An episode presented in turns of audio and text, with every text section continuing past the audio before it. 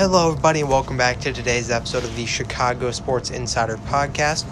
Let's start today's episode off talking about the Chicago White Sox, who made the return to the to guaranteed rate field after the All Star break and were defeated seven to one by the Houston Astros in the first game of the series.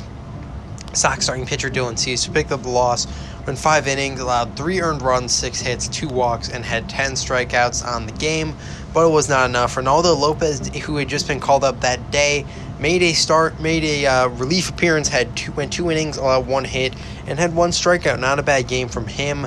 Uh, Lance McCullers though was absolutely perfect. Went seven innings, allowed one, uh, two hits, one earned run, and had ten strikeouts. He picked up the win. Uh, three hits in total for the Sox.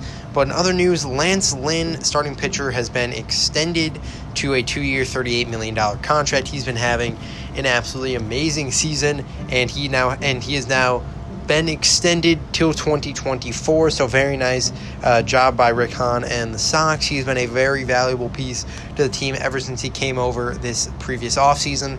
So that's a very nice extension for the team. Now let's turn to the Cubs, who were taking on the Arizona Diamondbacks last night in Arizona and defeated them 5 to 1. Javi Baez went 2 for 4, extending his hitting streak to 6 games. Kyle Hendricks went 6 innings, allowed 6 hits, 1 earned run, 3 walks, and 4 strikeouts.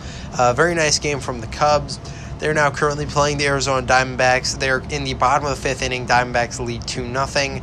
Uh, hopefully, the Cubs can bounce back. They have one more game after this on Sunday, which will be the which will be Zach Davies on the mound for the Sox, who's five and six with a 4.37 ERA, and then on the mound for the Arizona Diamondbacks will be Merrill Kelly, who's five and seven with a 4.46 ERA on the year.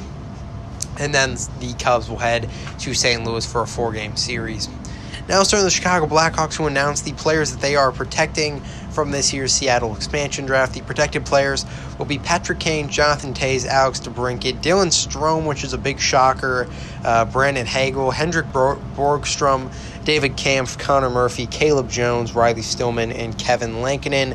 Uh, a little bit of a shocker there that they're protecting Dylan Strome and David Kampf over a guy like Adam Gaudette. Uh, a little bit shocking there, but ultimately, uh, Kampf was a very good face-off uh, face-off guy for the team, and Strome may still have some upside. They still maybe want to get a nice return for him, so um, maybe they could maybe he could be on his on the way out of Chicago in a trade, not just in the expansion draft. The available players: uh, Brett Connolly, Vinny Hill, Vinny Hinostroza, who will be a restricted free agent but has been linked back to Chicago and uh, possible re- with him possibly resigning.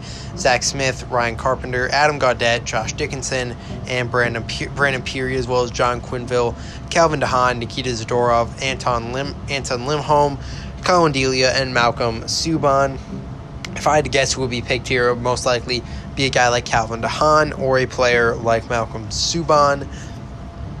And that's going to do it for today's episode of the podcast. Thank you guys for tuning in, and I will see you guys tomorrow.